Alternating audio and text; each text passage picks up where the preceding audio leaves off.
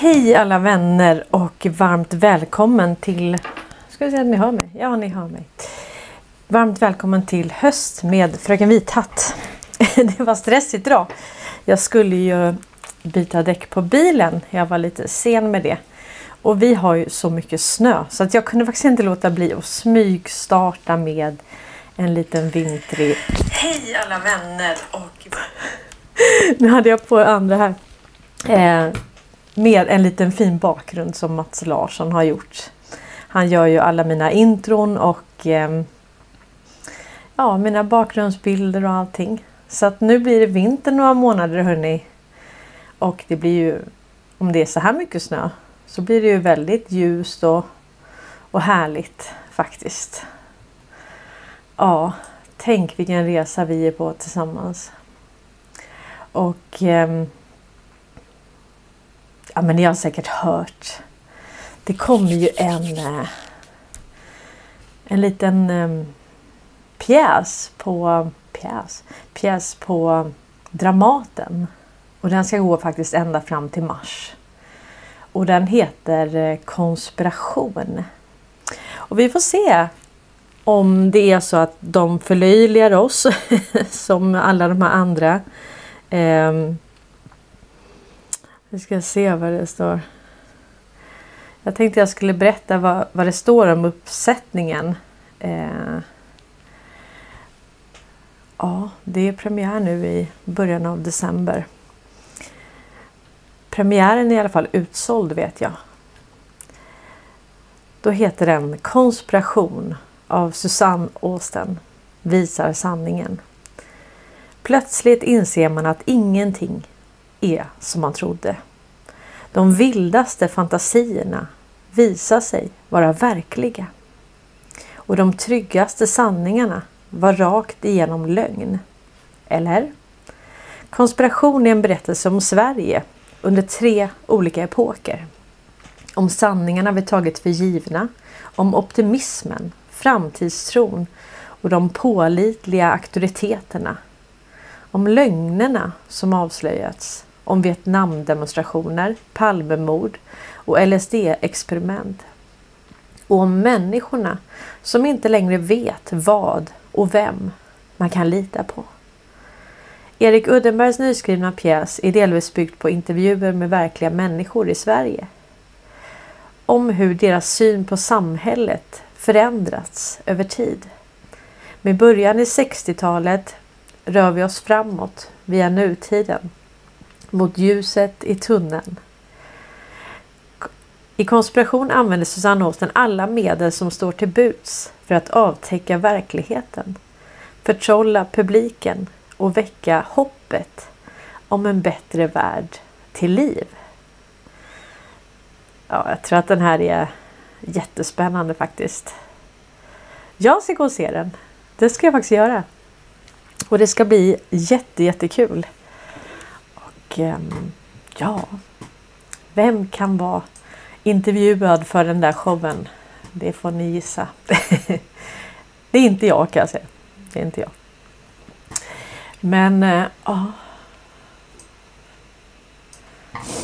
Det är folkbildning det handlar om.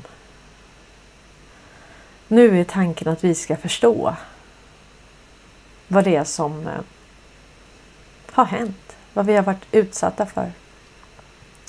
Varför världen ser ut som den gör och eh, hur vi hamnade här helt enkelt. Ja.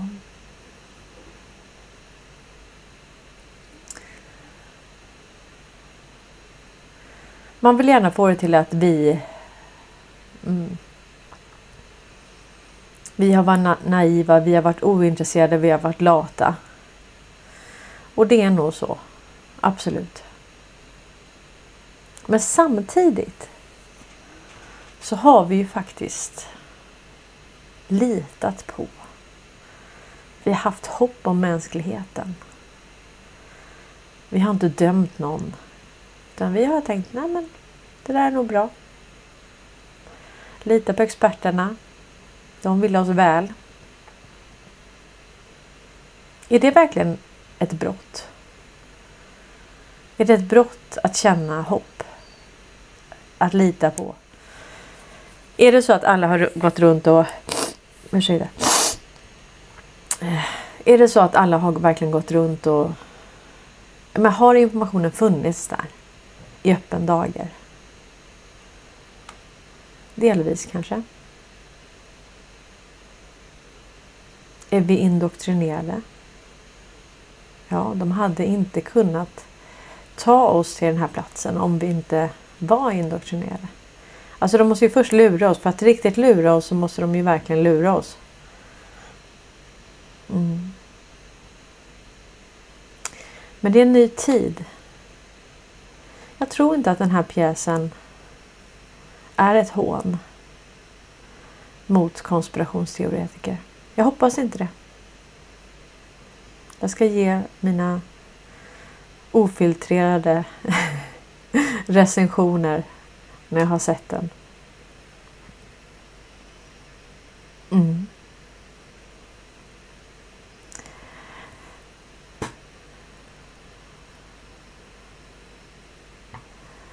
Det är spännande faktiskt. Och eh, Ja, om vi pratar om det här med eh, med vädret då. Så sa man ju då för, för 20 år sedan att det, det skulle inte komma något mer snö. Det är, nu ska vi se vad heter den.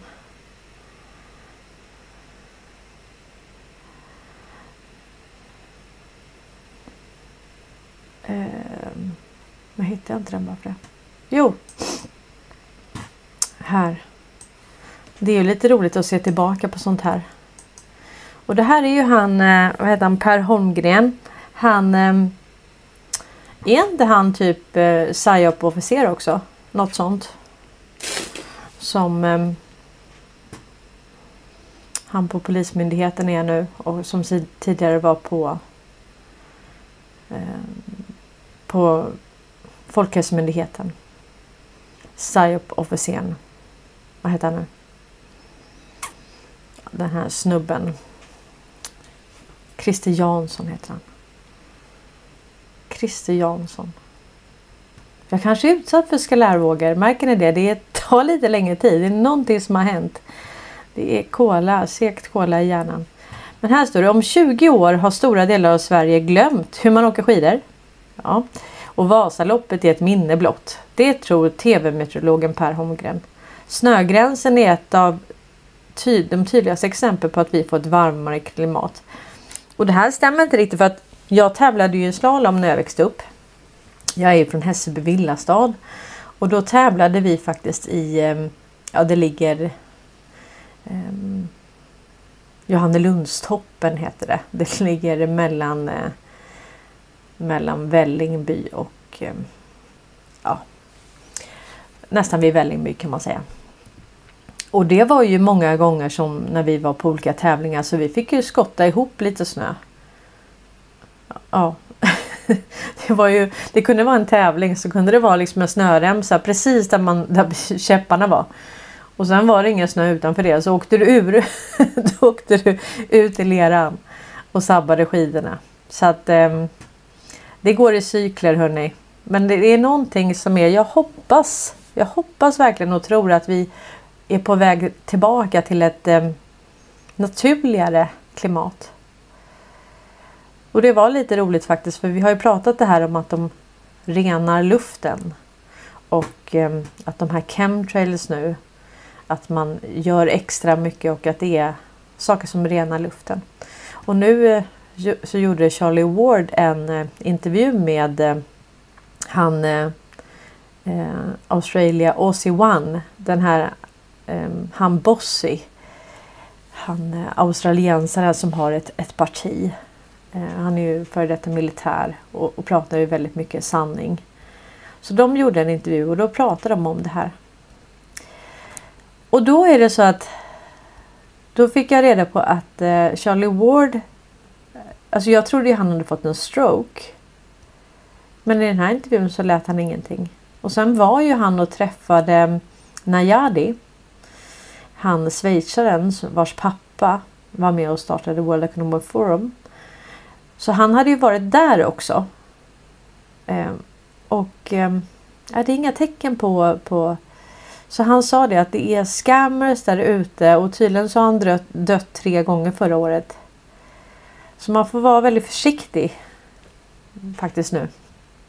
Det är, en, det är lätt att det är sådana ja men deepfake och allt vad de håller på med. Man vet inte vad man tittar på. Men nu hade han inga spår av det här eh, talsvårigheterna. Mm. Intressant. Men han pratar i alla fall om att de här, eh, det man sprutar ut nu det är för att rena, rena luften. Och, eh, mm, det har jag sagt i ett par år nu men det var det jag fick ju det från en väldigt bra källa som jobbar inom sånt. Och eh, då är det extra kul att höra att han säger det nu inför den stora publiken som han har. Och sen hade han tydligen åkt ner på eh, på TikTok, Charlie Ward. För varje gång han klagar då på alla de här fejkkontona så blir han själv av med följare. Så nu har han tydligen bara 400 personer på sitt eget, eh, sin egen följarskara från att ha haft, jag vet inte hur mycket han hade innan.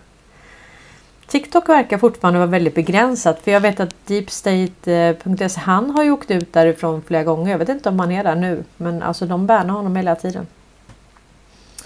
Och eh, mm.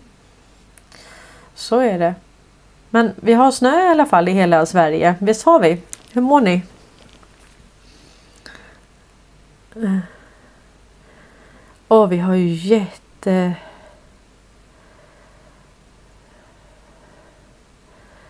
Ja precis. Vi kanske har... Eh, eh inte lata Cornelia men fullt upp att överleva typ någonstans bo. Jag hade panik 2019 vaknade. Ja precis Anita. Vi var ju så upptagna med att bara överleva. Många av oss var det. Och kämpade och kämpade och kämpade. Så att... Um, mm. Och då är det ju klart att om vi tittar här då på, på hur den här propagandan det här är bara en liten del så att säga men, men det här är Red Bee Media. Det ägs ju av eh, det är ett helägt dotterbolag till Ericsson. Så att numera så kontrolleras det här också av det amerikanska justitiedepartementet och ytterst då Space Force också. Ehm, och då står det Facts about Red Bee Media. Every day people on all continents watch television program prepared, managed and broadcast by Red Bee media staff. Every year the business delivers more than 2.7 million hours of programming programming in more than 60 languages for nearly 600 TV channels. Okej, okay. så 2,7 miljoner timmar med programmering. Det står faktiskt det. I mer på mer än 60 språk eh, i 600 olika tv-kanaler.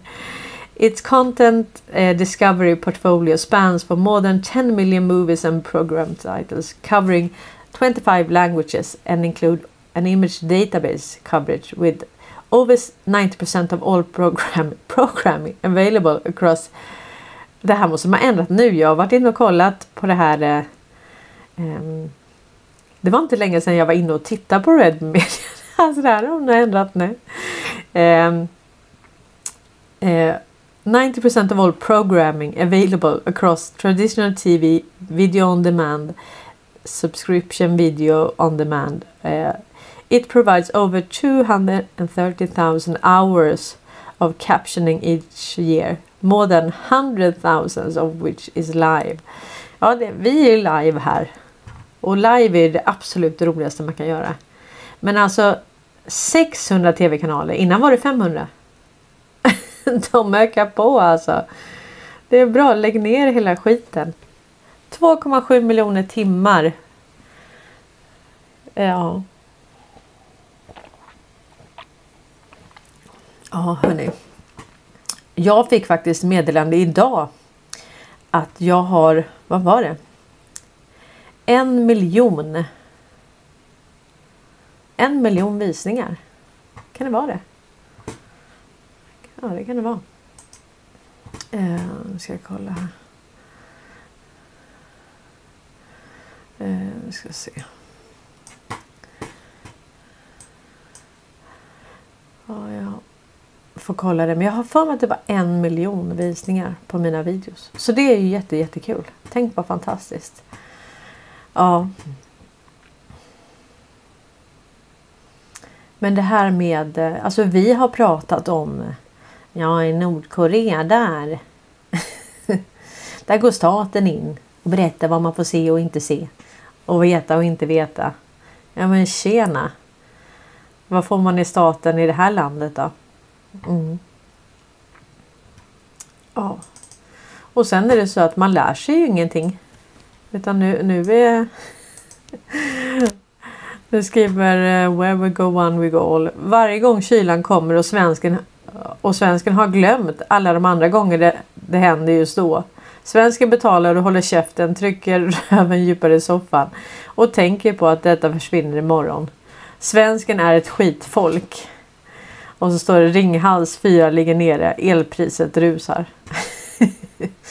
ja men det var väl lite att ta i. Vi är ju inget skitfolk. Men man kan säga så här. Så här kan man faktiskt säga. Att eh, Ja, så kan man säga. Man kan säga så här att vi är ansvariga för vad som händer när vi vaknar upp. Om vi då om vi tappar tempot i det här nu och alla vi slutar dela.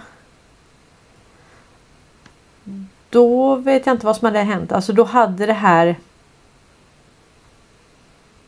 men det är ju väldigt mycket som har presenterats genom åren. Men som inte har. Det har inte lett någonstans så att säga. Så jag tror att det är otroligt viktigt att vi att vi umgås så här. Eh, pratar i chatten, att vi eh, eh, det som kommer ut. Att vi diskuterar det som har varit. Så man kan säga jag lever. Jag lever nu. Och jag gräver i historien. Sen har jag också grävt om framtiden.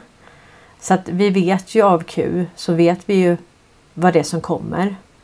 Vi vet inte när och vi vet inte exakt hur. Men vi vet vad det ska mynna ut i. Och det gör att vi vet att okej, okay, det ska mynna ut i det här. Och så ser vi att det hela tiden går åt det hållet. Och då känner man sig trygg i, jag känner mig trygg i att ja, men okej. Det rullar dit det lutar. Vi går åt rätt håll. Eh, ja, det är så här att, att eh, Ja, det är helt rätt liksom. Vi går åt rätt håll. Och eh, när man då ser att eh, Kissinger att han eh, dör. Äh, jag vet inte om han är död nu. Tror ni det? Eller har han dött innan? Jag vet inte. Det kan vi kanske inte veta men, men vi får väl reda på det. Men jag tänkte så här, då står det så här. Eh, den tidigare amerikanska utrikesministern Henry Kissinger är död. Den omvittnat framgångsrika men i vissa lägen också kontroversiella diplomaten blev 100 år. USAs tidigare utrikesminister hjälpte till att öppna upp relationen med Kina och inledde en avspänning med Sovjetunionen skriver Financial Times om Henry Kissinger och minns hans tid som utrikesminister i USA och även som nationell säkerhetsrådgivare. Kissinger som avled i sitt hem i Connecticut såg även till att det meningslösa Vietnamkriget fick ett slut. Alltså han, han hyllas ju här nästan som en hjälte. Det är han inte för mig, det kan vi konstatera. Kissinger flydde nazisterna och Hitler. Kissinger föddes i Tyskland men flydde nazistregimen innan andra världskriget och blev amerikansk medborgare. Under tiden tog han värvning i den amerikanska armén. Sedan hamnade han i den akademiska världen och undervisade i internationella relationer under två årtionden eh, vid Harvards universitet. Henry Kissinger satt i USAs regering mellan 69 till 77 under de republikanska presidenterna Nixon och Gerald Ford. Och när kalla kriget tog fart, eh, ja då satt han som... Eh, då var han... Eh, han satt i USAs regering då. Världen drabbades under denna period av en oljechock och de ekonomiska spänningarna var stora. Kissinger var avskydd i vissa politiska läger. Kissinger var trots sin framgång med att minska spänningarna mellan USA och Kina och Sovjetunionen inte omtyckt av alla. Han anklagades för stöd till diktatorer i sitt oroliga intresse av att sätta USA främst. Henry Kissinger var en av de mest destruktiva utrikesministrarna i landets moderna historia. Jag är stolt över att kunna säga att Henry Kissinger inte är min vän, sa Bernie Sanders, vänstersenator från Vermont. Kina hyllar sin gamle vän han förblev aktiv som medlare i konflikter eh, och spända relation till sin död och han hyllas idag i kinesisk press då han under sin tid i USAs regering arrangerat möte mellan Nixon och Mao Zedong. Gamle vän farväl skriver torsdagen Kinas statliga television CCTV. nu skäller min hund. Eh, Reuters skriver att Henry Kissinger är tyskfödd judisk flykting och som även var nobelpristagare. Ja men du, då vet vi. Med sina ansträngningar låg bakom USAs diplomatiska öppning med Kina, banbrytande samtal om vapenkontroll mellan USA och Sovjet, utökade band mellan Israel och dess arabiska grannar och fredsavtalet i Paris med Nordvietnam. Det var Reuters som skrev det där. Ja, det är, det är intressant alltså. Tänk hur man kan vrida och vända på allting. Det ska bli intressant att se hur, hur det egentligen är faktiskt. Eh, och vi har ju då Carl Bildt. Det här är en post från eh, G-strand. Då skriver vi This is a real as it gets. No escapes, no deals. Eh, då står det så här. Bildt i Kissingers spår. Konfliktpengar. Utrikesminister Carl Bildt uppger att Henrik Kissinger är hans förebild. Både Bildt och Kissinger har gjort sina privata förmögenheter på exploatering av naturtillgångar i konfliktområden, skriver författaren och journalisten Thomas Pettersson och berättar om Kissingers engagemang i Väst Papaya. Eh, ja. Nu kan ni mycket om det här förstår jag. Så att jag ska läsa upp lite vad ni skriver sen. Jag ska bara ta en grej till här. Och det här är faktiskt en eh, Q-post. Um, och det här är en post från 8 april 2020 3916. Eh, då står det the, eh, the silent war continues. Uh, ska vi se. Oj. Det var lite dålig upplösning på den här. Eh, the plan. Ser ni? Today America's Americans would be outraged if UN troops entered uh, Los Angeles to restore order. Tomorrow they will be grateful. This is especially true if they were told that the, there was an outside threat from beyond, whether real or pro, uh, promulgated and threatened our very existence. It is then all people of the world will pledge with world leaders to de deliver them from this evil. Um, the one thing every, ma every man fears is the unknown. When presented this scenario, individual knights will be willingly relinquished for the guarantee of their eh, uh, well being granted of them by their world government. Henry Kissinger in an address in the Bilderberg meeting eh, France. Det här var då från 21 maj 1992. Så att här menar de då att om man, om man har ett oväntat hot utifrån då kommer man välkomna New World Order. Så att, och då kommer man be om om det kommer någonting oväntat som man känner att det här, eh, det här kan vi inte råda bot på. Då kommer man ta emot New World Order med öppna armar. Ehm, och det här är ju lustigt va.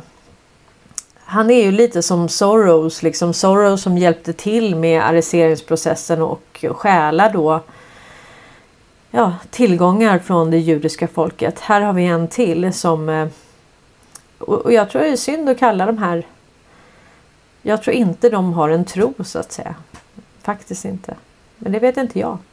Vad, vad tycker ni? Vad säger ni?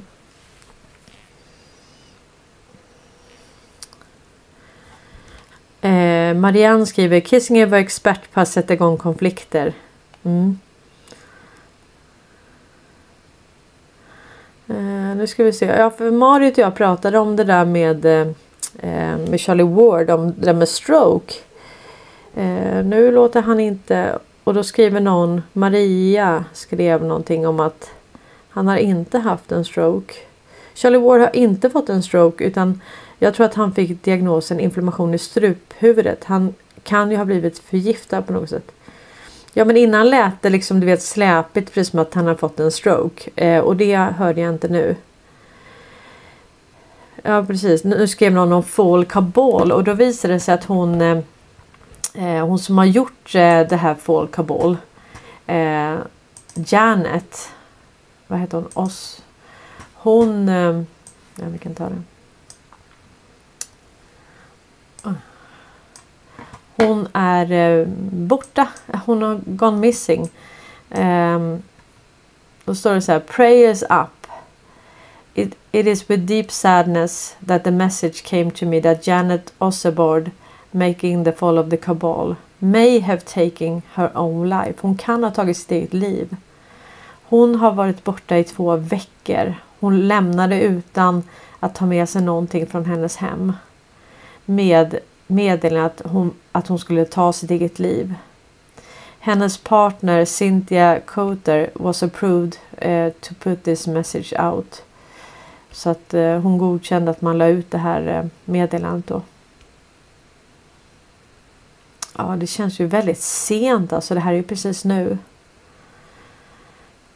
I hope she's still alive but the chances are very slim. Janet Osborne was a total emotional exhaustion over the past month. She had no energy for life anymore. Wherever you are, Janet, please come back to us from whichever side it is. Ja, det är... Vi får se vad det är. Det är sorgligt i alla fall. Hon har ju betytt väldigt mycket för eh, för alla oss egentligen. Jag vet jag gick för flera år sedan i skogen och, och lyssnade på det där och det är klart att vissa saker kändes som att det är liksom way out så men eh, samtidigt så har man lärt sig det att ja. Det är också nödvändigt så att säga att, att det är lite desinformation och det kommer visa sig vad det är. Vad som är det och inte väldigt mycket är ju verifierbart så att säga. Så att um, mm, hon är borta i alla fall. Och sen har vi då från det ena till det andra absolut. Det här är ju så kul. Nu säger Elon Musk att eh, annonsörer som inte gillar hans tweets de kan eh, dra åt helvete. Annonsörer som flyr X på grund av antisemitiskt innehåll på plattformen kan dra åt helvete, proklamerar Elon Musk i en intervju på onsdagen. Det skriver internationella medier. Musk har kritiserats för att han i en kommentar på X gett stöd till ett antisemitiskt inlägg av en användare. Ja, det här är ju så. Under intervjun i samband med New York Times Deal Books Summit bad han upprepade gånger om ursäkt för utspelet och avfärdade att han skulle vara antisemit. Att han skulle böja sig för utpressning med pengar är uteslutet underströk eh, Musk. Jag, jag tror inte att... Men vad är det här med antisemit och antisemitism egentligen? Det är... Mm, mm. Sionister är ju inte semiter så att säga. Eh, ja, det, det, där är luddigt. Det där kommer ge sig. Men eh, som sagt. Eh, vem startade New Age-rörelsen? Eh, Ja, hon kan ha gått under jord.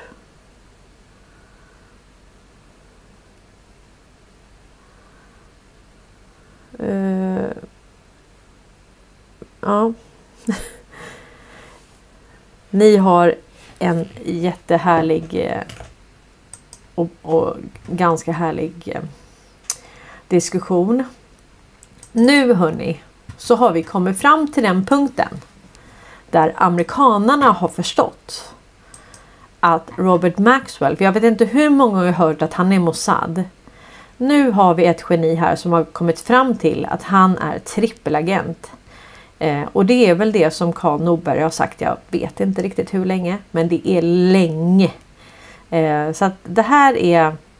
Det var Andreas som skickade det här till mig igår och det här är riktigt kul att se att amerikanerna gräver på det här. Eh, man ser många som gnäller men det finns faktiskt amerikaner som gräver också och det är härligt att se.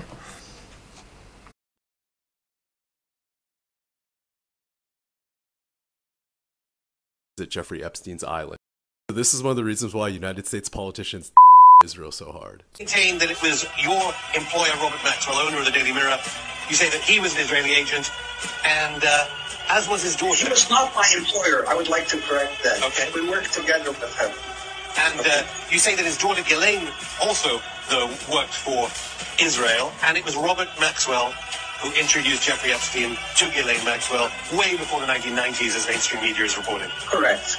I suppose what the most alarming allegations that you've been making are that the entire Epstein operation was a honey trap operation to entrap politicians, policymakers, celebrities, people in the media eye, basically to become Israel's assets. Correct.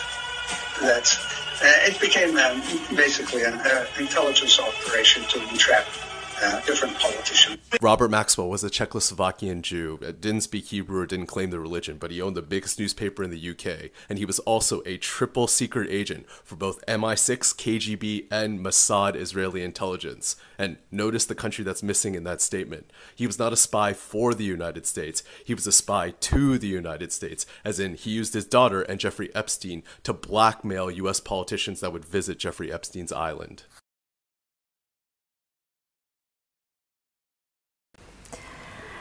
Precis, det handlade om hållhagsbusiness, underrättelsetjänster och eh, med tanke på Robert Maxwells kontakter med Wallenberg, inne i Sverige och så vidare så är det ju inte så att han eh, det spelar liksom ingen roll om du är Mossad eller MI6 eller CIA. Det är liksom det, det är samma sak. Han var kanske över alla dem så att säga. Är ni med? Han var direkt under Wallenberg. Eh, så att han, alla de som försöker sätta in honom i ett fack. De gör fel för han flöt. Han flöt överallt så att säga. Och det här är ju då Ghislaine Maxwells far. Han hade nio barn och eh, han var född 1923 i dåvarande Tjeckoslovakien, nuvarande Ukraina. Han dog den 5 november 1991 utanför Kanarieöarna. Och det var väldigt... Eh, ja, han bara ramlade över bord där. Det var väldigt suspekt död så att säga. Eh, och eh, han var brittisk tidningsmogul, parlamentsledamot, misstänkt spion eh, och bedragare. Och han ägde bland annat Daily Mirror och New York Daily News. Maxwell och hans franska fru Elisabeth, född, född Maynard, fick sammanlagt nio barn av, av vilka flera varit aktiva inom affärsvärlden. Bland annat då Ghislaine Maxwell. Hon som sitter i fängelse och försåg Epstein med ja, alla de här minderåriga eh, tjejerna och eh, barn. Och eh, det var väl vuxna tjejer också. Men, men det handlade ju om att ta dit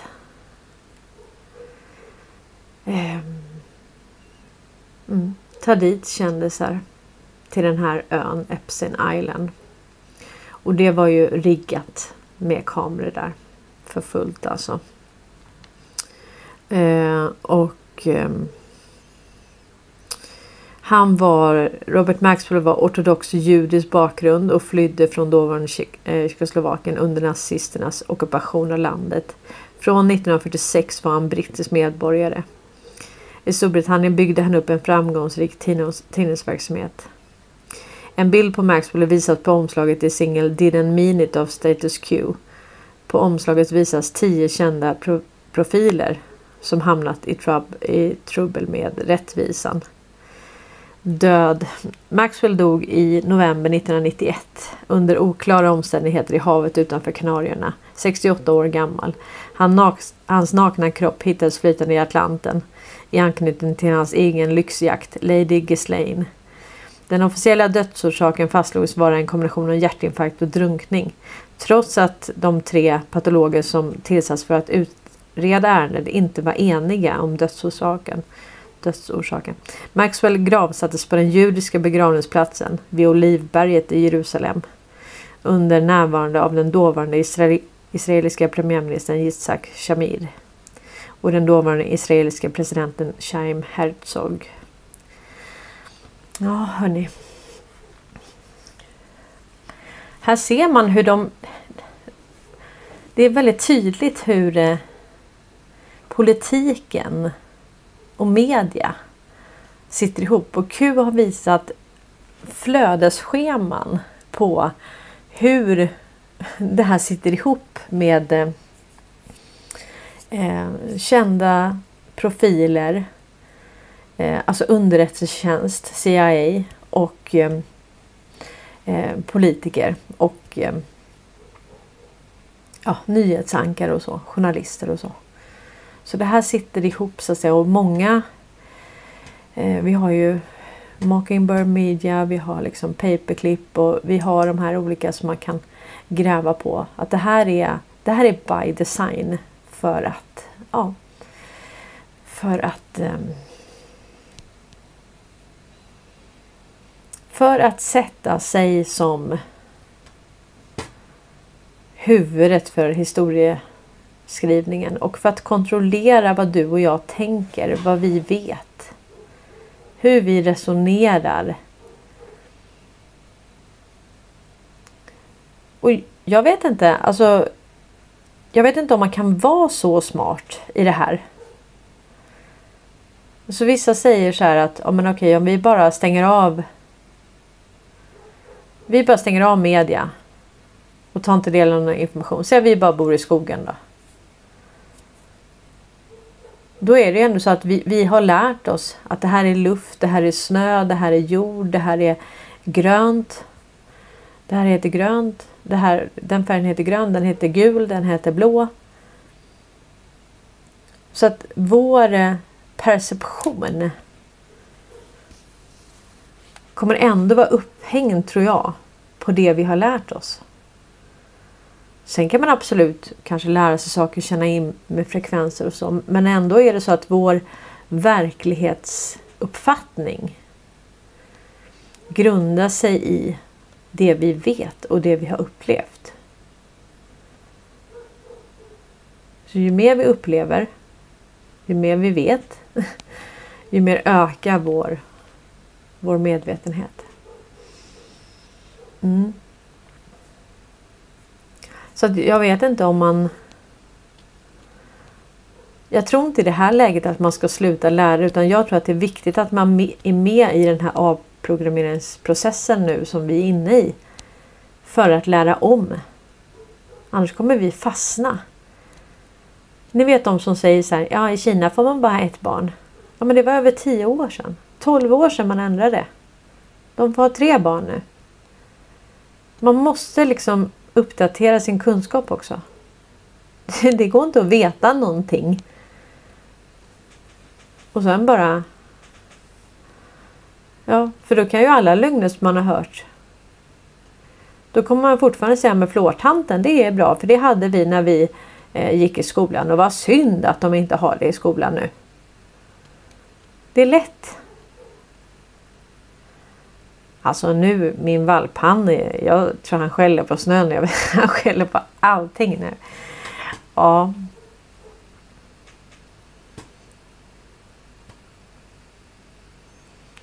Vi är inne i en avprogrammeringsprocess. Q är ett avprogrammeringsprojekt för att Q tillhandahåller information, ställer frågor, utmanar vårt tänkande, vårt kunnande, vår uppfattning av omvärlden. Och det slår hål på våra illusioner faktiskt. Våra föreställningar om saker som inte ens är, det har ingen verklighetsförankring utan det är, det är fabler som vi har blivit itutade. Så frågan är Ja men om vi tänker djuren. De växer upp med, med sina föräldrar. Du har liksom lejon. Då växer de upp. De lär sig jaga och allting av, av mamman och pappan säkerligen och, och sådär. Och vi föds och lär oss saker i det här. Men om vi säger att du lever ett helt liv utan ett språk, utan att ha personer att prata med.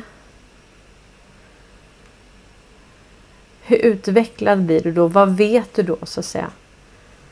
Vet du saker instinktivt? Alltså en valp, en hundvalp kan ju simma. Det, jag tog ner honom i sjön och han simmade direkt. Det, det är satt instinktivt. Men vi, hur instinktiva är vi liksom? Alltså jag säger inte det här för att vi är jättesmarta som, som människor. Jag säger inte det. Jag bara menar så här att jag tror att vi underskattar indoktrineringens betydelse även om vi stänger av och på något vis avslutar indoktrineringsprocessen så tror inte jag att de upp, den uppfattning man har om saker som har blivit lärda, jag tror inte att det försvinner. Jag tror man fortfarande omedvetet kommer ta det för sanningar. Och man kommer fortfarande tänka att det här är grönt, det här är blått, det här är gult, det här är himmel, det här är jord. Och medvetet eller omedvetet. Både och kanske. Vad tänker ni?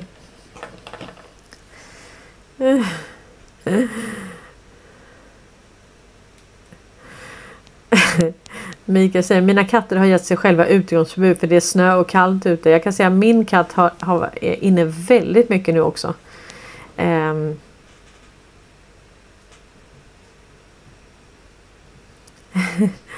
nu kom han in här. Johannelundstoppen ja. Ja Johannelundstippen ja ja okej. Ja det sa vi faktiskt. Jag håller med dig Ulf. Eh, nu har han slutat skälla. Eh, bakgrunden är magisk. Ja, den är fantastisk. Conny har varit hos Drottninggatan podcast. Jag vet, jag har inte hunnit lyssna på det. Jag trodde han var sjuk. Jag var lite orolig för honom, men då är han inte sjuk då. Ehm. Eh, någon vet, som vet vad Conny Greve tog vägen? Ja, men han var, han var lite sjuk. Uh, uh, uh. Ja, vi får se.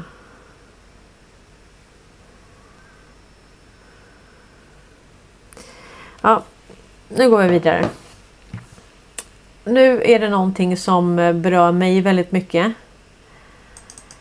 Och det, eh, det handlar ju om adoptioner. Eh, och eh, nu stoppar man alltså adoptionerna från Sydkorea och Madagaskar. Adoptionscentrum har tagit tillbaka sin ansökan att förmedla adoptioner från Sydkorea, rapporterar Dagens Nyheter. Verksamhetschefen Kerstin Gedung skriver ett mejl att den koreanska samarbetspartnern KVS avvecklar sin förmedling till följd av nya lagar. I fortsättningen ska staten sköta adoptioner. I nuläget har vi för lite information för att bedöma hur ett framtida samarbete eh, kan se ut, skriver hon. Jag kan säga så här. Mm. Det kommer inte vara något framtida samarbete. För det här med privata vinstintressen som bedriver människohandel. För det här är människohandel. Adoptioner är människohandel. Och vi vet att barn har stulits. man tar barn från sina familjer. Man hotar familjen. Eller så säger man att de är döda. Alltså att barnet dog. Och sen tar man då. Och här har vi då föreningen Adoptionscenter stoppas att förmedla barn från Madagaskar skriver DN. Myndigheten för familjerätt och föräldraskapsstöd anser att adoptionsverksamheten anses kunna strida mot interna lagar. Ser ni det? Nu är det alltså lagstiftningen i olika länder som revideras. I ett fall som FoF granskat matchades ett barn i Madagaskar till en svensk familj endast en dag efter födseln. Vilket får myndigheten att ifrågasätta om principen att inhemsk adoption ska prövas först följs. Vi anser verkligen att bristerna att vi har stött på är allvarliga, säger MFOFs generaldirektör Per Berglind. Under 20-talet har ett 30-tal eh, barn från Madagaskar adopterats till Sverige. Mm. Jag är ju adopterad. Jag blev ju det när jag var 15. Innan bodde jag ju i samma familj men som fosterbarn då från jag var åtta månader. Och eh, Ja, i, i, min biologiska mammas fall så var det ju knark. Och då kan man säga så här, alltså de har ju då... Det är ju underrättelsetjänsterna som har möjliggjort möjliggjort liksom att ta in tonvis med knark. Så hur man har egentligen försvagat oss på alla punkter. Man har eh, avmoraliserat samhällen. Avmoraliserat länder. Och eh, mm. Då är frågan Man har ju slagit mot familjen. Det som gör oss starka, det som är... Men vi är inte gjorda för att sitta ensamma egentligen. Visst kan det vara skönt att vara ensam. Så, det menar jag inte men... Man slår, man separerar familjer, man... Ehm, mm. Så det här med adoption det ligger mig extremt varmt om hjärtat. Jag vet att det ligger Anna varmt om hjärtat. Hon är ju från Sydkorea. Och eh, det är ju precis eh, från Sydkorea som man stoppar adoptionen nu. Och ehm, jag tror att det är värre att bli adopterad från ett annat land. För då ser man inte likadan ut. Man får fler frågor. Man ser att man inte är svensk. Jag, har ju, jag ser ju svensk ut. Men ehm, eller jag har i alla fall aldrig fått frågor om jag är från ett annat land. Men eh, det är ju ändå det här, det handlar ju om anknytning. Och det handlar ju om första året. Att knyta an. Att ha föräldrar och um, inte bo på massa barnhem och så. Så det blir liksom Det blir en förkastelse. Jag tänkte på det här om dagen. Hur det fortfarande påverkar mig. Det påverkar mig. Eh, men jag, har ju, jag är ju 46 år nu så det var ju länge sedan det här och jag har ju valt att, att vara stark genom att tillåta mig själv att vara skör. Men det står inte offer i pannan. Det är vissa som tror att det står offer i pannan på mig. Men det gör det inte. Jag kan riva ifrån. Men det ligger liksom en... Det ligger en sån eh, det ligger en förkastelse så att säga och den för mig har, har, den hjälpt. Den har hjälpt mig. Att följa mitt hjärta. Att eh, finkalibrera min bullshit-detektor. Att känna med andra människor. Att, att kunna läsa av människor. Läsa av situationer. Och eh, Jag är glad. Alltså det, för det är en så stor del av mig. Ja. Så känner jag. Men det här måste liksom få ett slut. Det måste, måste få slut att man separerar familjer. Det kan inte vara lagligt att bedriva människohandel på det här viset när man vet att barn har stulits. Och det är ju alltså Ulf Kristersson som fick larm när han satt som ordförande för eh, Adoptivcentrum. De visste om att barn från både Kina och Chile var stulna. Och ändå gjorde man ingenting. Jo, man skickade dit Oskar Stenström till Chile. Han fick åka dit och släcka bränder när journalisterna i Chile började uppmärksamma det här. Och nu sitter han ju, ni vet han har ju praktikplats på toppjobbet Wallenberg. Han kommer från UD. Så nu sitter ju Oskar Stenström på, i Wallenbergkoncernen. Och jag tror att han avvecklar, delar upp, splittar innehav och så. Men den som sitter nu och har tagit hans plats i Chile. Det är hans fru. Så de håller inom familjen. Det är en liten klick det här hörni. Mm. Ja, det är helt otroligt alltså. Så det är därför vi kallar Ulf Kristersson för barnhandlaren. Att han visste att det här handlade om barnhandel. Men han gjorde ingenting. Istället skickar man ut en lakej som ska släcka bränder. Och tysta ner det hela, det gick inte. Någonting hade ändrats. Någonting hade ändrats. De här journalisterna sa bara Fuck you.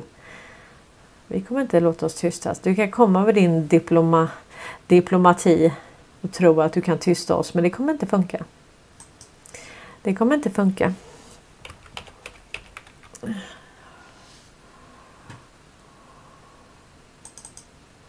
Här har vi då jag hittar faktiskt den. Jag hade inte planerat det men. Um, här är då brottsmisstankar kring ett stort antal fall av adoptioner mellan Chile, och Sverige. Och det här är då 2018. Det var alltså efter det att Donald Trump blev president. Chilenska myndigheter utreder 371 fall av eh, misstänkt olagliga adoptioner mellan Chile och Sverige på 70 och 80-talen. Det är nästan en femtedel av alla adoptioner som gjordes mellan de två länderna under perioden. Enligt misstankar har barn förts bort mot sina biologiska föräldrars vilja. Mm. Precis. Och sen har vi här eh,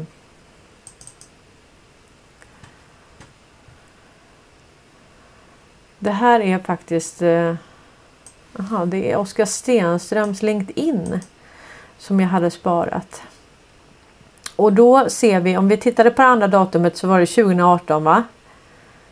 Och här kommer Oskar Stenström då. Fem år och tio månader så var han ambassadör till Chile fulltime från september 2018 till mars 2022. Så att han blev ditskickad exakt när det här uppdagades. Jag tror han var där på dagen nästan. Nej, men kanske två dagar efter eller något sånt. Och då var hans uppgift att det här skulle man dölja. Men det gick inte. Det gick inte att stoppa ner den här katten i lådan igen. Det kunde han fet glömma. Eh, har jag mera?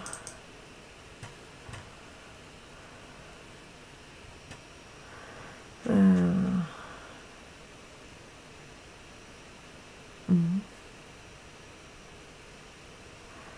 Och sen har han också Oskar Stenström då, nu kommer vi in på honom igen men eh, eh, han var också då State Secretary to, to Ann Linde responsible for foreign trade and trade policy promotion of Sweden and Swedish trade and investment EU International Markets and EU Affairs.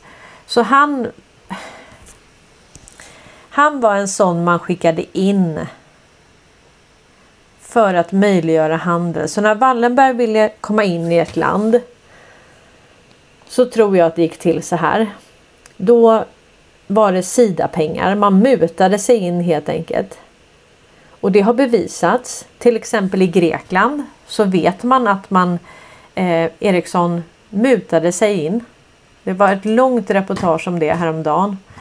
Eh, som jag hittade då. Det var inte skrivet häromdagen men eh, jag kan se om jag kan hitta det. Ehm.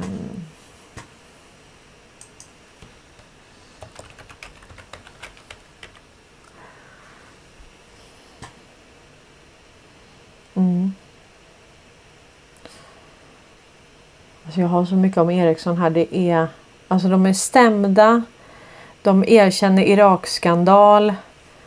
Eh, vi vet ju att de åkte dit för... Eh,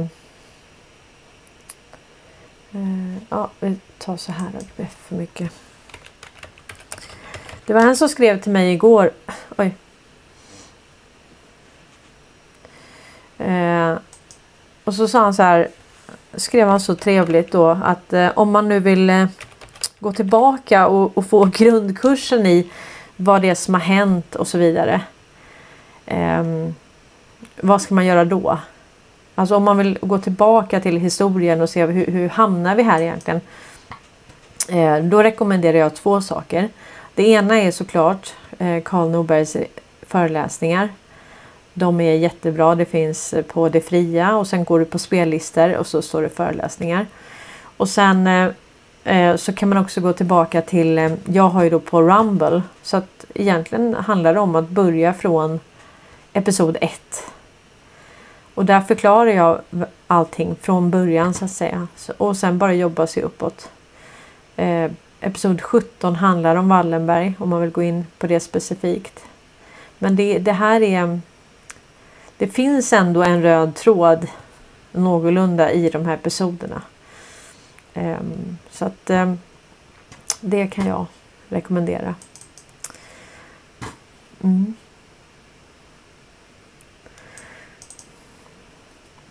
Och det händer ju ändå någonting. Nu var det ju faktiskt en eh, sektledare. Alltså det här är ju Ni vet det här med Knutby och, och sekter och vi har eh, Isis och Al-Qaida och, och, alla de här som ska vara religiösa och allting. Det här är ju då speciellt församlingar och så. Det är ju jättelika tvättmaskiner. De får ingen revision. Var det nu mormonerna i USA?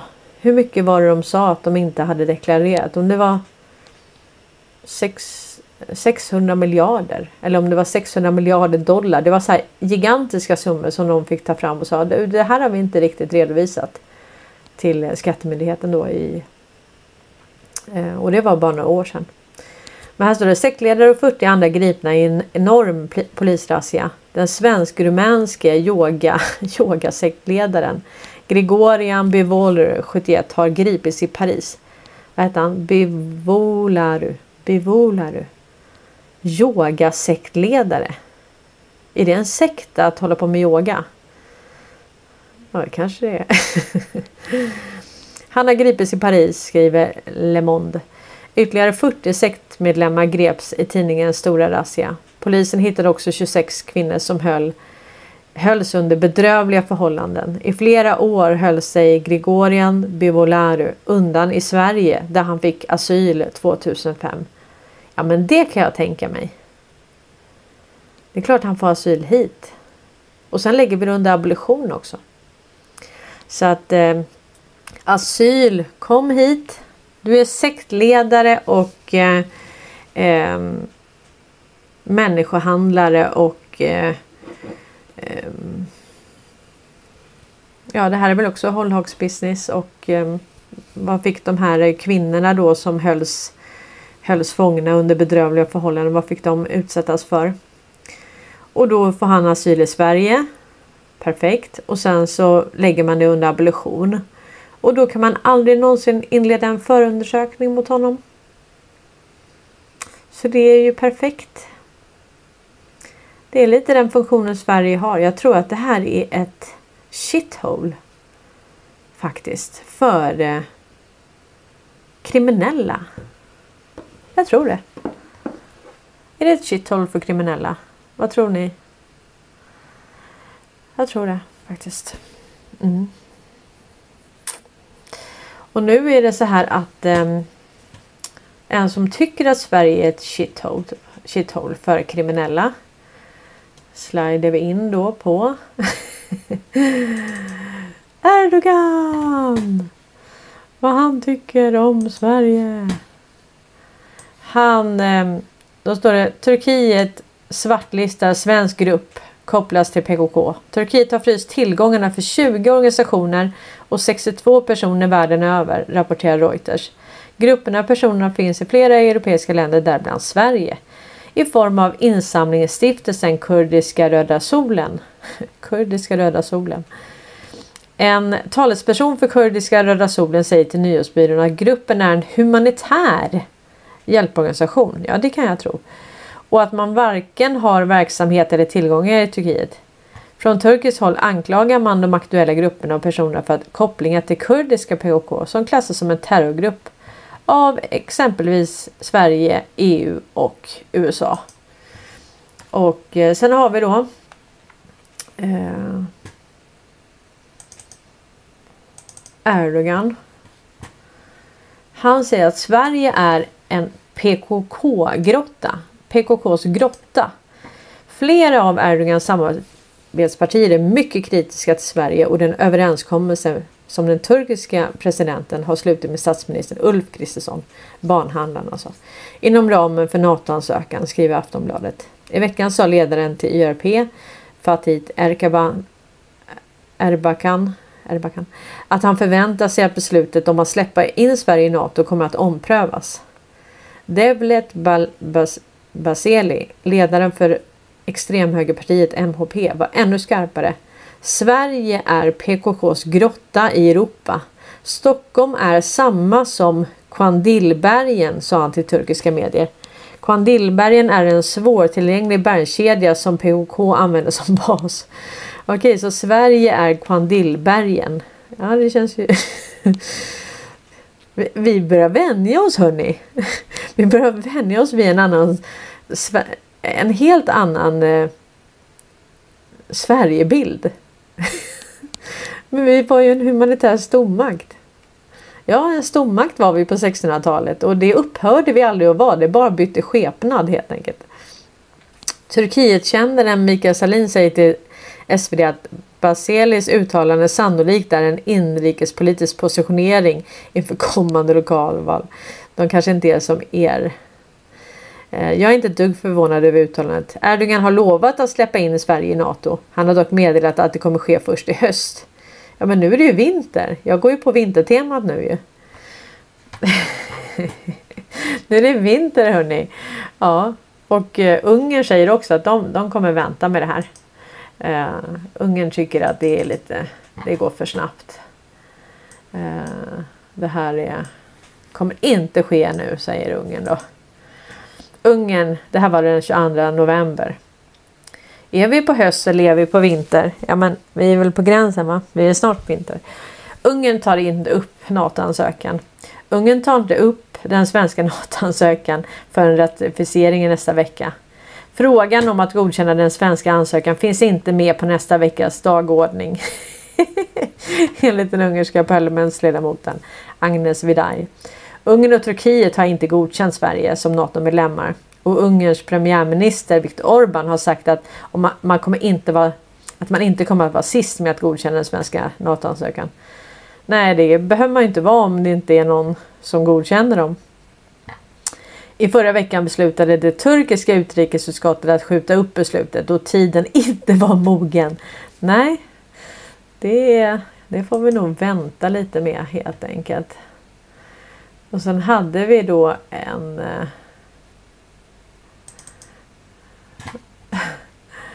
Jag vet faktiskt inte vad det här var från artikel.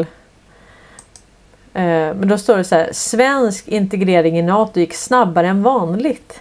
Sveriges integrering i NATO har gått snabbt och smidigt. Det säger Bruce Hitchinson som har varit med och granskat vad Sverige måste göra för att bli en del av försvarsalliansen till SVT Nyheter. SVT var det.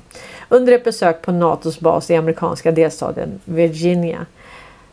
Med andra länder kan processen ta tre år enligt Hutchinson. Men redan efter 68 månader visste vi att Sverige var på en nivå där vi faktiskt kunde stänga ner arbetsgruppen och konstatera att Sverige var helt integrerat.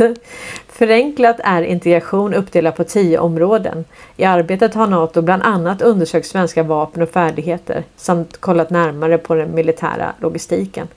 Ja, det kan väl vara så att vi kanske har varit med eh, sedan det bildades då. Som en neutral part som har försett NATO-länderna med eh, vapen och ja, allt det de behöver egentligen. Eh, telekominfrastruktur, kraftförsörjning, avlyssning, vapen. Vad vill ni ha? Vi har ett helt register. Allting för att avlyssna och eh, vi får ju inte glömma det här med Stay Behind. Skuggregeringen. De behöver inte de behöver inte något annat. De har ju liksom skapat hela systemet. Och eh, nu det här har vi ju talat om. Christer Gardell säger att det är Wallenberg och USA som styr Sverige. Det är inte svenska politiker som har den yttersta makten i Sverige utan familjen Wallenberg och amerikanska beslutsfattare. Det uppger fondjätten Cevians VD Christer Gardell i en intervju. Det här var ju då 19 augusti. Eh, och eh, hade de mer om honom här?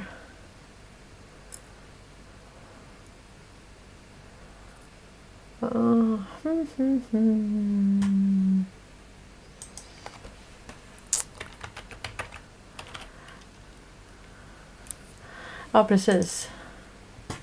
Han säger också då att eh, och det här sa han ju då den 20 oktober att eh, krigslagar behöver införas i landet. Finansmannen Christer Gardell vill se hårdare tag mot gängen. Den klassiska strategin hårt mot hårt bör gälla. Det är nog nästan krigslagar som behöver införas i landet för att komma till rätta med det här. Finansmannen Christer Gardell står bakom fonden Sevian Capital, Capital eh, ser en risk att våldsvågen skrämmer bort utländsk kompetens från arbetsmarknaden och gör att duktiga svenskar flyttar utomlands. Så nu, de lobbar alltså och har gjort i månader nu för att vi är en failed state. Vi behöver krigslagar och eh, eh, man gör det svårare och svårare också för, eh, eh för utländska företag. Vi har ju då fått ett regelverk eh, 2017 med verklig huvudman. Vilket gör att man kan inte gömma sig längre bakom bulvanföretag. Eh, och nu får man då en eh, på fredag får även Sverige en lag om utländska direktinvesteringar. Men den här blir den mer genomgripande än i flera andra länder. Det finns en risk för väntetider, krånglig administration och ytterst att Sverige kan bli ett mindre attraktivt land att investera i enligt advokaten Omar El Khatib. Så tusentals fastighetsaffärer måste tusentals företagsaffärer måste synas av myndigheter. Och det är väl bra. Och eh, man kan säga att den här eh, Det var ju en eh, var det jag skulle ta också. Man har ju svindlat. Eh, nu ska vi se. Så. Miljardsvindleri från staten. Och det här är då ett upplägg där ena då vill ha, eh, alltså ska få, ska få eh, avdrag för moms och andra ska betala för moms. Och så gör man ett sånt upplägg. Minns ni det här upplägget som man gjorde som man hur man dränerade den danska statskassan? Det var ju man fick avdrag för förluster på aktiehandel. Så ena gången så skulle du betala vinstskatt för att du gjorde vinst på aktierna. Och sen andra gången så gjorde du förlust och då fick du. Det, var, det här var precis samma upplägg som det här fast när det gällde aktiehandel. Och det känns som att om man kan om man kan stjäla 5 miljarder på det här. Då kan vi säga att det här är inte det här handlade om en sak. Det här handlade om mobiltelefoner. Sen har du aktiehandel. Sen har du hur många branscher som helst. Så slukhålet Sverige. Jag kan säga att det är tur att vi får en utbetalningsmyndighet. För de kan alltså ha förskingrat hur mycket pengar som helst genom det här upplägget. Lyssna på det här.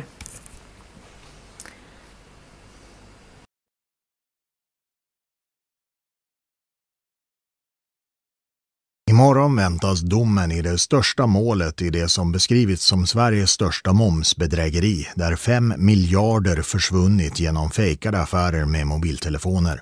Samtidigt visar Ekots och P4 Örebros granskning att flera bolag i härvan haft företrädare med koppling till det kriminella nätverket Foxtrot. Anders Björkenheim är bedrägeriexpert och beskriver hur mobilhärvans affärer lagts upp. Jag skulle vilja beskriva det som att ett företag har blivit skyldig staten momspengar och ett annat har fått tillbaka pengar som eh, de aldrig borde haft. Domen som väntas imorgon rör 12 personer som misstänks för flera grova ekobrott kopplade till det som beskrivs som Sveriges största bedrägerihärva. Bland de misstänkta som alla nekar till brott finns ägaren av mobilbutik i centrala Örebro som varit ett av företagen som ska använts för att komma åt momspengar. Men enligt Anders Björkenheim som jobbar med att hjälpa företag att skydda sig mot bedrägerier är det inte de svenska bolagen som kommit på upplägget. Det är ju internationella brottssyndikat som sysslar med det här. Och Ekot och P4 Örebro kan nu visa att det finns flera kopplingar mellan bolag i mobilhärvan och det kriminella nätverket Foxtrot. Det handlar bland annat om en man i 30-årsåldern som mot sitt nekande dömts för grova knarkbrott och beskrivits som knarkkurir åt Foxtrots ledare Rawa Majid. När polisen slog till mot mannens hotellrum hittades en miljon i kontanter och kokain, ecstasy och amfetamin. Innan han greps hade han också varit företrädare för två olika bolag som förekommer i mobilhärvan. I de rollerna har han dock inte varit misstänkt för något brott och han uppger via sin advokat att han inte har gjort något fel i bolagen. Tidigare i år så dömdes en av hans äldre släktingar mot sitt nekande till fängelse för bland annat grovt skattebrott i ett av de här bolagen. Reportrar Andreas Eriksson, P4 Örebro och Mikael Grel Pettersson, Ekot.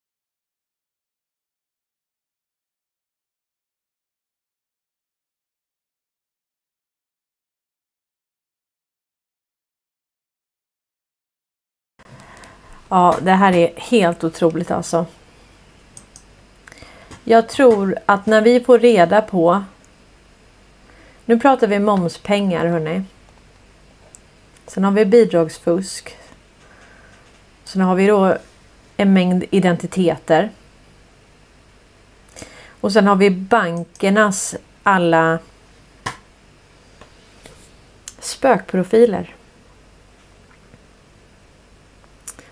Spökprofiler. Mm. Det är helt otroligt faktiskt. Det var det jag skulle ta upp ju. Det skulle jag egentligen köra med eh, eh ja, jag får ta det. Jag skulle egentligen köra den med, eh, med G-strand faktiskt. Men här har vi nu också då Banken lät kriminella tömma hans konton. Småföretagaren blev av med sammanlagt drygt 1,3 miljoner kronor från två konton. Och ilskan är idag stor mot Danske Bank som vägrar ersätta honom. Mm. Det är helt otroligt alltså. Spök. Ja precis. Jag, jag tar den här också faktiskt. Eh, ska se. Bara skicka den här till eh,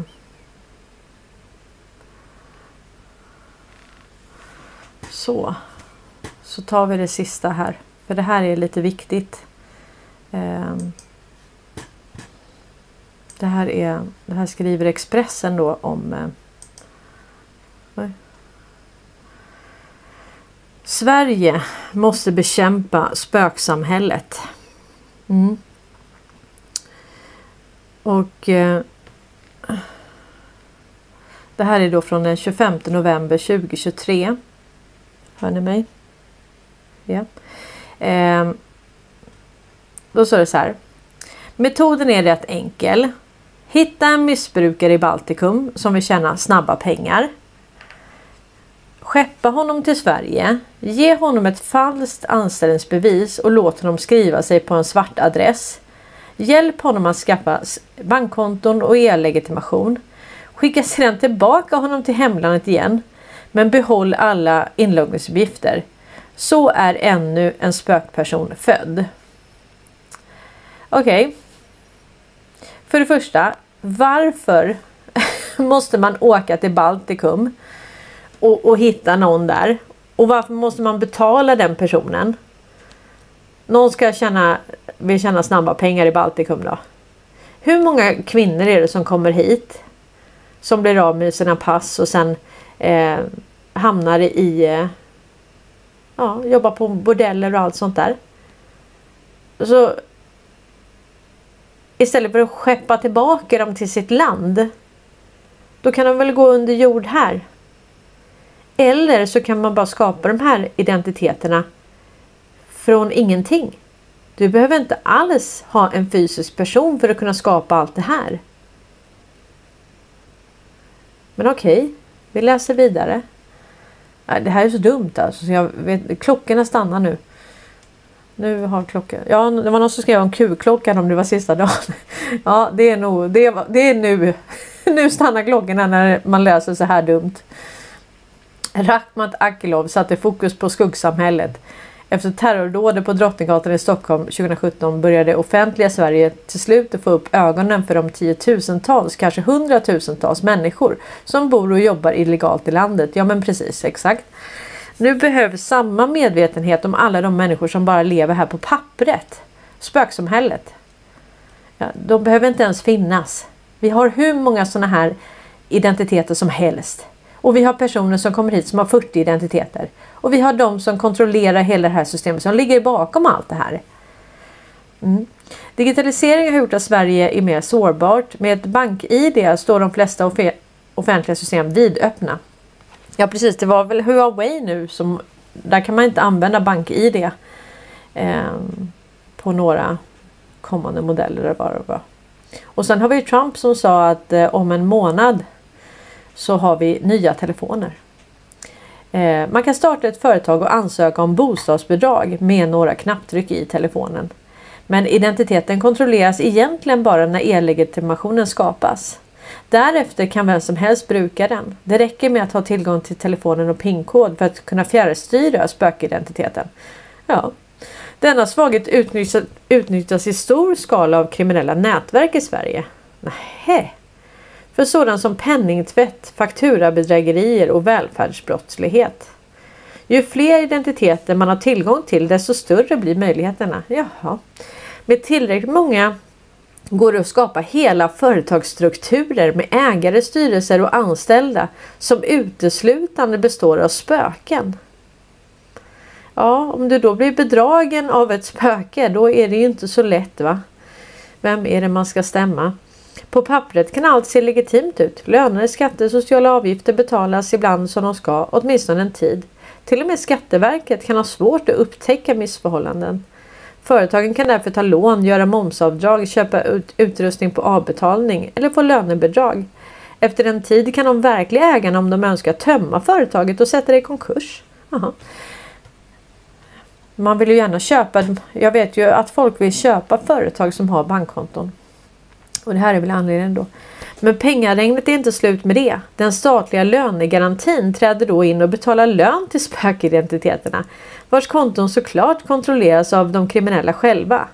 För nätverken är dagens ordning nästan för bra för att vara sann. Vinsterna är enorma, riskerna är närmast obefintliga och den stackare som plundras gång på gång i den svenska staten har ändå inte börjat att låsa dörren.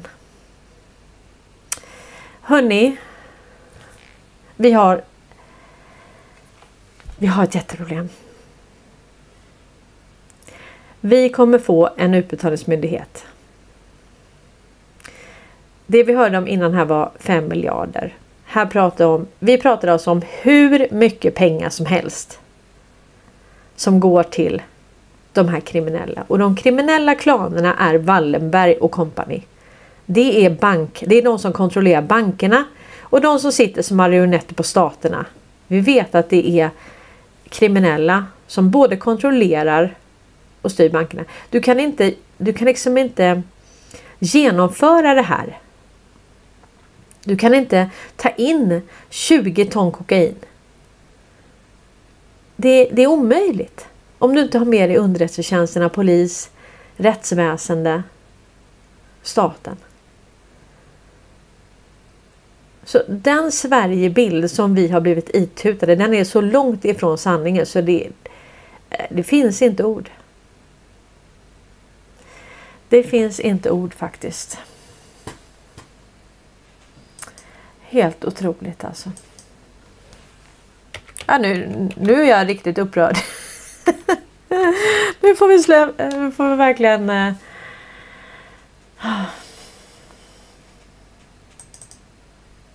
vi får väl säga så här. Att vi får tacka. Vi får tacka omvärlden. Vi får tacka för proposition 74. Och det som eh, Maria Sakarova säger. Att det är uppenbart att de nordiska ländernas eh, det här var från Aftonbladet då. Maria Sakarova. I Sverige har SVT tittat närmare på en rysk diplomat som Säkerhetspolisen bekräftar också är officer i ryska underrättelsetjänsten. Denne greps när han tog emot information från en svensk konsult som senare dömdes till fängelse för spioneri.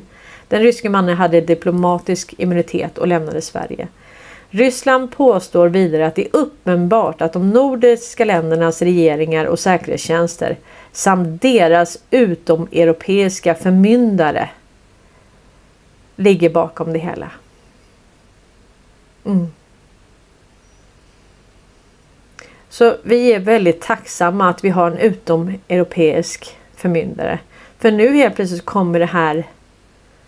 Nu kommer den sanna Sverigebilden upp. Nu får vi reda på hur de har dränerat den svenska statskassan. Hur de har lurat oss.